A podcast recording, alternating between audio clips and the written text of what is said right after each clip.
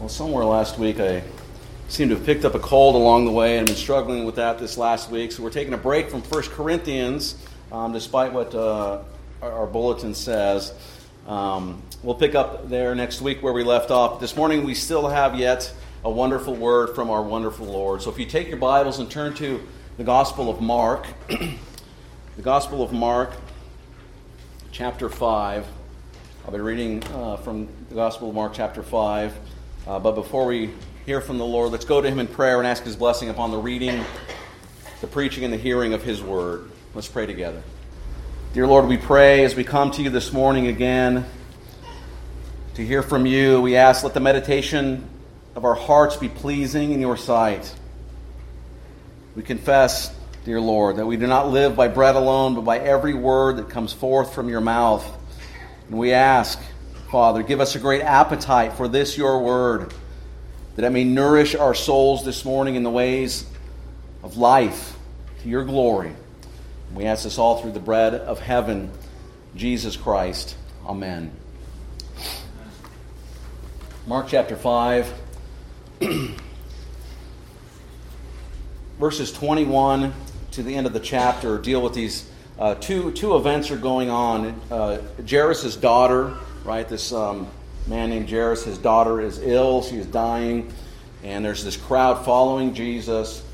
Um, but he's on, when he's on his way, I want to pick up in verse 24, and we have this issue of this woman, uh, this suffering woman with this uh, flow of blood. So pick up uh, with me Mark 5, chapter 24, the first paragraph there.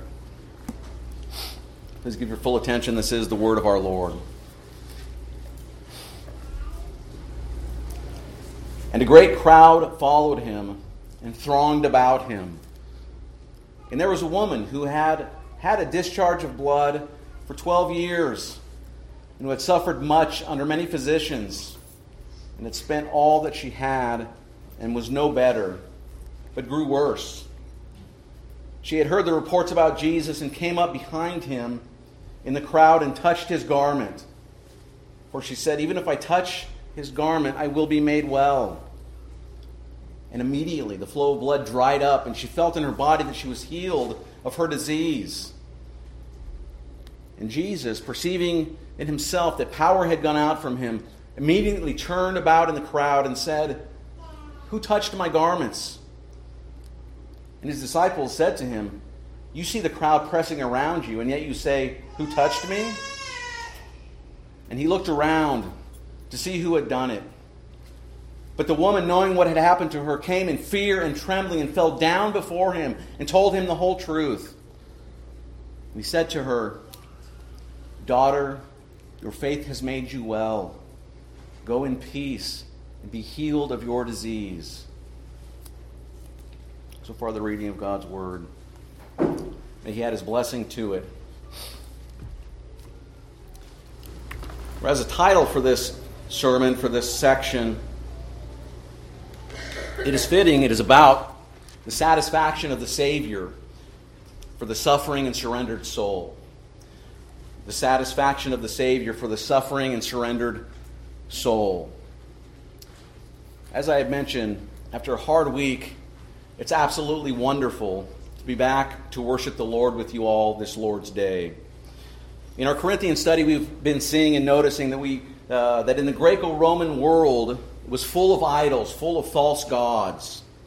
And if you've done any study of uh, Roman mythology or history, you know that the first month of the year is named after the Roman god Janus. Why is that? Because this is the month that when, we, when many look back to the year that as, as it comes to a close and look forward to the coming year that is before us. January, named for the Roman god Janus, their mythological god the God who looks both ways. In this image of this face looking both ways is seen on many gates and doorways and coins of that period. In fact, there used to be a, I think it was a financial institution uh, that had this Janus as its, uh, as its kind of motto or logo. As Christians, we know that the God who looks both ways, Janus, is as equally inadequate as he is mythological. As Christians, we know the falsity of Roman mythology. We know that ours is not merely a God who looks forward and backwards, right, a horizontal God, but the true and the living God is a vertical God. A vertical God, a God looking down, coming down, entering into time and history, and accomplishing redemption for his people. And as we look at this passage before us this morning, I want us to see that this God, the true Lord of the universe, is one who altogether wipes away not just the superstitions of man, man made mythological gods, but we'll see that this God, he also wipes away the types and the shadows of the system that he set up in redemptive history in fulfilling them in time. And we see, we will see here that because Jesus has come in power and mercy and love, we can look fully to Him and let go of the types and shadows, and we can rest fully in Him, whole, healed, and holy, if you belong to Him. We see in this text the person, the power, and the purity of Jesus Christ, and the response of that surrendered soul to the Savior. We'll see here as an outline, again, apologies, not the one in your bulletin. But as we walk through this, we see the woman's shameful condition. Number one, the woman's shameful condition. And then number two, we'll look at her shameless flee. And then finally, thirdly, we see the Savior's shalom cleansing. So her shameful condition, her shameless flee, and then the Savior's shalom cleansing.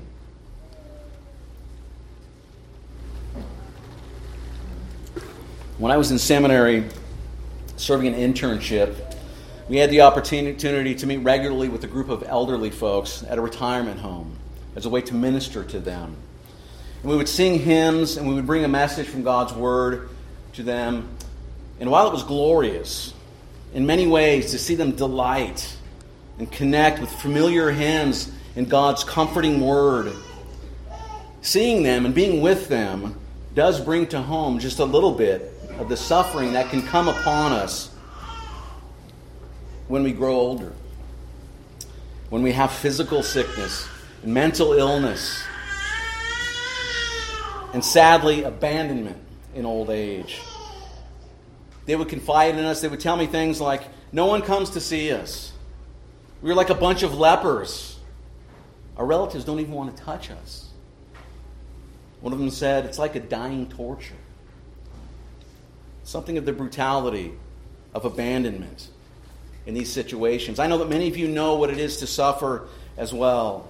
We don't all experience the same degree of suffering, but we all, to some extent, know something of the torment of being abandoned, if not physically, then emotionally or relationally. The general lack of peace from life in a broken world permeated with sin. We similarly know the deep yearning and the longing for reconciling peace, for the peace, the shalom that comes ultimately, not horizontally, but vertically between our Lord, vertically from the Lord, the shalom of the Lord, the peace.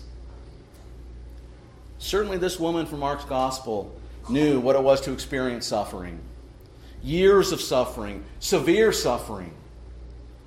And so let's look first at this woman's context her shameful condition. Her shameful condition. We read in the text about this woman that she had a condition of physical ailments, some kind of blood flow or hemorrhage for 12 years. 12 long years. That's a very long time. And it's a very specific kind of problem. And it had very specific ramifications for this woman. The condition affected her physically, financially, religiously, relationally according to the Old Testament regulations, the Levitical laws, as a result of her condition, she was rendered unclean. She was unclean. Leviticus 15 lays that out in detail. So she was unclean ceremonially. She was not permitted to enter the temple for worship with God's people. And she also could not go into public without notifying to everyone that she was unclean. So they would have been careful not to be contaminated by this woman. And so not only was she polluted, but she was polluting as well. Everyone she came in contact with and everything that she touched was contaminated and made unclean. The impurity of the person was transferred to the clothes of the person as well. Again, you can read about this in Leviticus 15 and Leviticus 17. But purity and cleanliness, or cleanness, not cleanliness, cleanness and purity was required for what? To emphasize the state of the one who came to worship. And the one who came before the Lord needed to be in the right condition to do so. In those Levitical codes, the holiness codes, as they're referred to as, regarding ritual purity and cleanness, was the means that God established to what? To approximate purity on an earthly level for a time. And God is holy. Steps must be taken to make a person, even minimally, typologically, pure and clean if they're to enter into his worship. These things, though, could never accomplish total, perfect purity. It all pointed to man's inability to deal with his own dirtiness, his own spiritual unfitness. The type could never fully accomplish this. We know this as well from uh, places like Hebrews 8, verses 6 and 7, where the author of Hebrews says this But as it is, Christ has obtained a ministry that is much more excellent than the old, as the covenant he mediates is a better, since it is enacted on better promises. For if the first covenant had been faultless, there would have been no occasion to look for a second. And then in verse 13, he says, And speaking of the new covenant, he makes the first one obsolete. And what is becoming obsolete is growing old, is ready to vanish away. So, this woman in Mark's gospel was ritual, ritually and religiously devastated. We look at other sources. Uh, historically, the Jewish oral tradition, the Mishnah was recorded over time, and it had extended discussion of women, of people in the specific condition of this woman that we read about in Mark. And this is important because it further explains her status. These writings describe her condition. A person like her is called a zabah, is what it's called, zabah. And the zabah needed to, be, needed to meet the restrictions of Leviticus 15. Further, these writings instructed a person like this, a zabah, how to regulate their lives rightly. And the point is that it was a known condition. It was a known condition. There were social requirements to be met, as well as ceremonial religious requirements that need to be met. This woman would have been known as a dirty woman and a dirtying woman. She suffered not only religiously, but socially as well. Uh, we know from other uh, Jewish sources something of what it meant that she suffered much under many physicians. I know I have suffered much under many physicians, and you may know what it's like to spend a lot of money going to a lot of doctors, all to no avail. And it doesn't take long to realize that there are many things the doctor simply cannot fix. The physicians this woman would have been exposed to are not like our physicians. They were probably more something akin to snake oil or oil peddlers or magic potion distributors. The Talmud describes some of these medical treatments. These are quite, um, quite curious, and we're happy that we don't, these aren't prescribed to us this day, in our day, but some of the medical treatments that were prescribed were, for example, one, drinking wine mixed with rubber and flowers, right? Or another was special incantations that they would have them say. My favorite is uh, one that I came across uh, was that they would have to carry ostrich egg ashes in a special cloth next to their body in an effort to heal them. So we see this woman is in a desperate condition, a desperate condition. She is suffering with this medical condition, ostracized from the people of God for worship and from society, spent all that she had, and the text says what? She's only worse for it. She's only worse for it. She is devastated again religiously, relationally, physically, financially. Can you feel for this woman? Can you feel for this desperate, surrendered soul? Broken and worsening, without hope in the world, broken, suffering, and surrendered. And this is all vitally significant because we know from verse 24 of Mark chapter 5, it says this that a great crowd followed him and thronged about Jesus. I wonder when the last time it was that you used in your day to day discourse the word thronged. It's not a word that we, uh, that we use very often, it's not a common word, but it's a word that means pressed around, pressing in. The great crowd was pressing, pressing in upon Jesus. And this suffering, surrendered woman hears about the Savior. And she, in this shameful condition, hears about him and flees to him. And in this great, crushing crowd, she seeks the Savior. And in doing so, what does she do? She touches and defiles. She makes unclean many, many people. This woman enters into this crowd of pushing people, this thronging crowd, and she goes in faith that she will be healed. We don't know exactly the extent of her understanding of all these things. Was she mixing what she had heard, the reports she heard about Jesus, with whatever other superstitions she may have believed or picked up along the way from whomever, perhaps these physicians? We don't know for sure. But we know because the text tells us she had faith. She had faith. She is a surrendered soul in a shameful condition that makes a shameless flee to Jesus. Right? And that's our second point a shameless flee. And notice what she does. She even attempts to be secret and anonymous in her flee at first. She thinks she can just work through the crowd and be healed. But notice there is a sneakiness about what she tries to do. But it is a sneaky boldness. Right? She is bold to risk being found out and so blatantly risk acting in such a socially unacceptable manner. You see, she is trying to be secretive, but ultimately, it doesn't matter. It doesn't matter. What matters is her getting to Jesus, reaching out with her hand and touching that robe of his. And this unclean, suffering woman hears of Jesus and she goes to him in faith faith that he will heal her, that he will save her. Verse 28 says, Even if I only touch his garment, I will be saved. So, this is exactly what she does. She goes, she presses through, she comes behind him, she touches his garment. What does it say? Immediately, she was healed of her disease.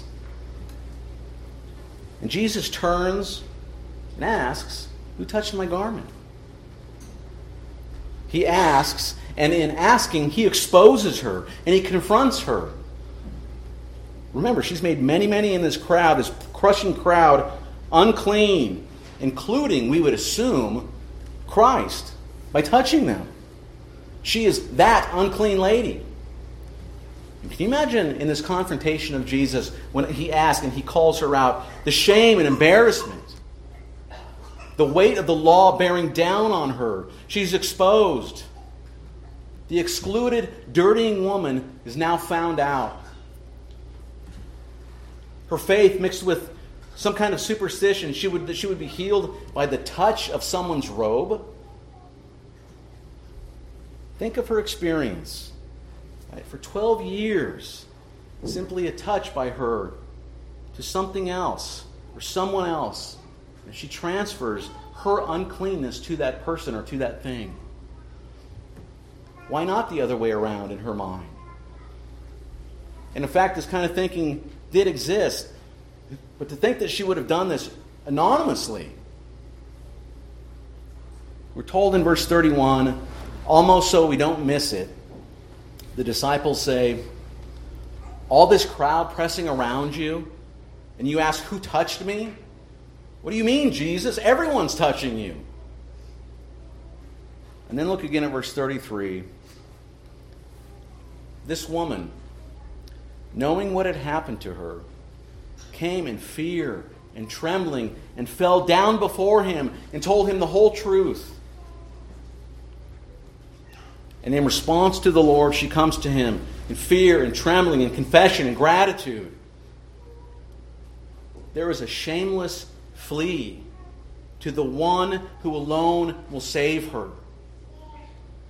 There is an appropriate shameless disregard for anything else. No other factor is relevant. Nothing else is more important enough to keep her away from going to Christ. No fear, no fear of the people, nothing.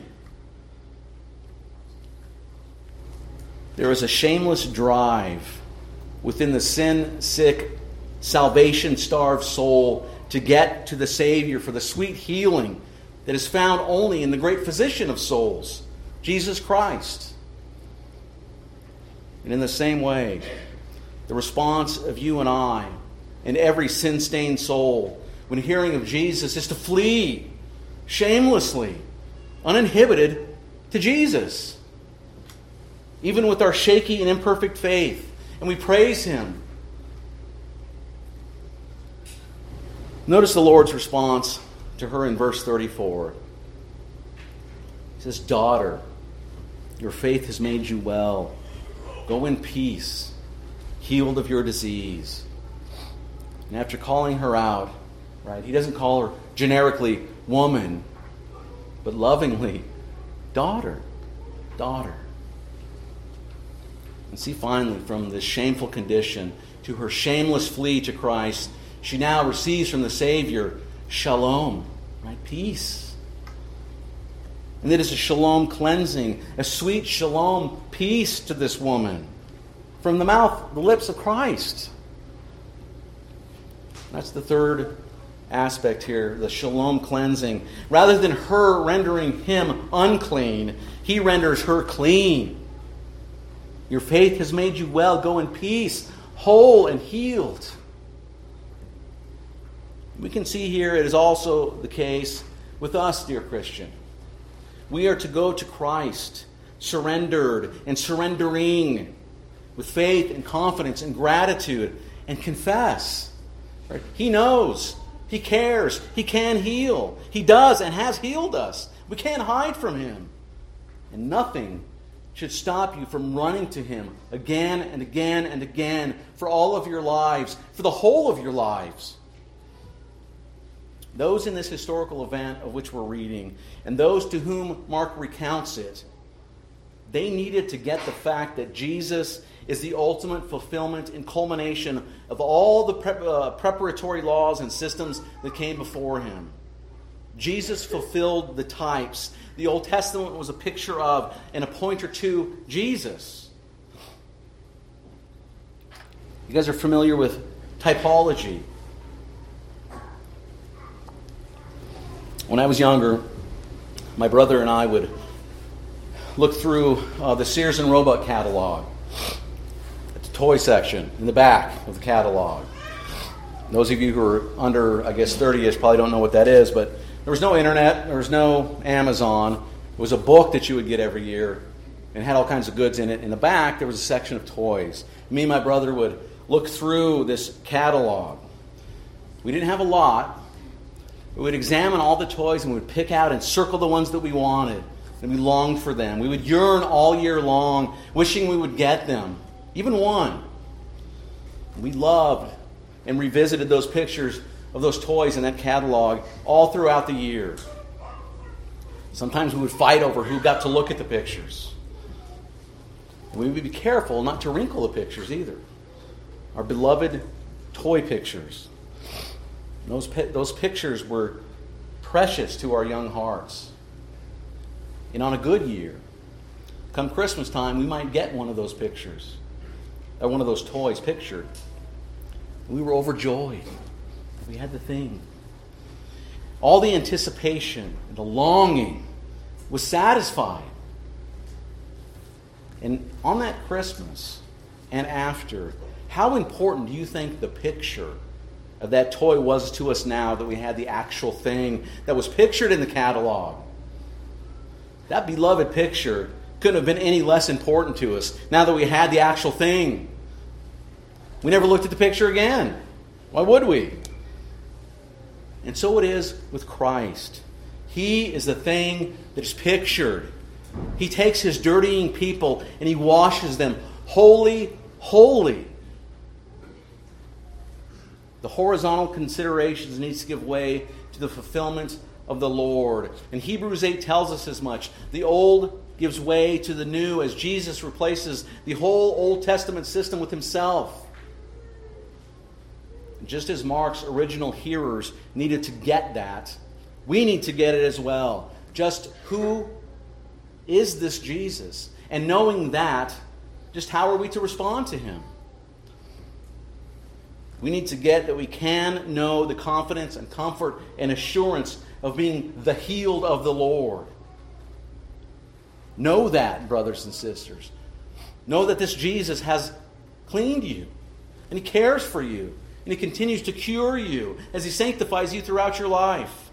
And He catapults you far beyond whatever dirtiness you may have brought to Him and whatever suffering you may experience in this life. And just as this broken, once dirtying woman here in Mark is healed and made whole and given the sweet shalom of the Savior, so it is with you and me, brothers and sisters. So it is with us. Surrendered souls shamelessly flee without inhibition to Christ for life. Not simply better life here in these broken bodies, free from ill health, but real, ultimate life.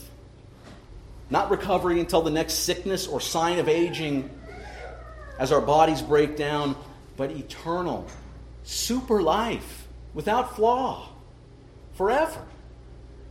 Isn't that glorious? Know for certain, brothers and sisters, what far surpasses the freedom from physical ailment is the peace, the spiritual peace, shalom, of having that great exchange take place between Jesus and the surrendered sinner. Jesus himself responding to the reaching out, not of the hand, but the reaching out of faith. Jesus not imparting healing through magic by a robe, but covering the broken and dirty sinner with the robe of his righteousness. You, brothers and sisters, covered and seen by the Father as he sees his Son, spotless perfection. This is the life. The moment by moment trust and surrender before Christ that I am proclaiming to you this morning. Life in Christ.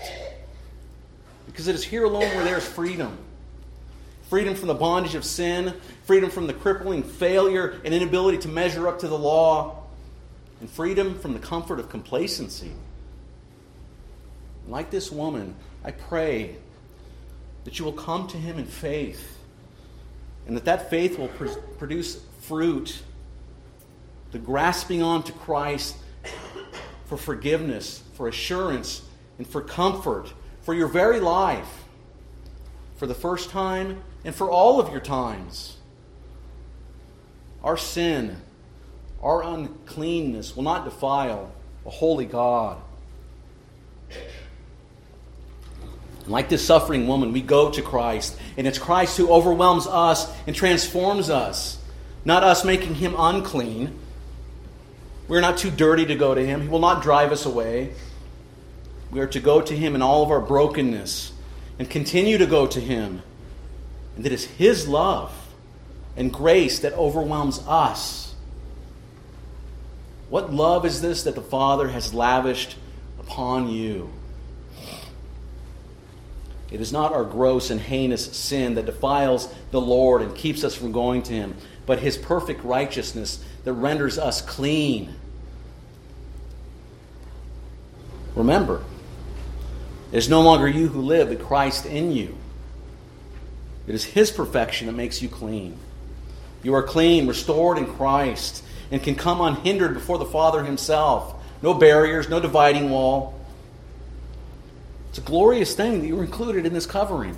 It's a glorious thing. Continue to rest in the robe of Christ's righteousness, forgiven, secured, and loved. From all of this, who Jesus is and who we are in Him from this we will obtain comfort and assurance and peace and joy. How could we not do so knowing these things? May we be reminded of these glorious truths this Lord's Day and always. May you revel in his love and grace and mercy and peace. May you be overjoyed at who you are in him. that his power is beyond any need of any other person or thing. He is the satisfaction of your soul, the satiation of your soul. May you live your life out of his life and glory in those sweet words. My child, go in peace. Go in peace. May we go in peace, in shalom, to the praise of his glory. Amen.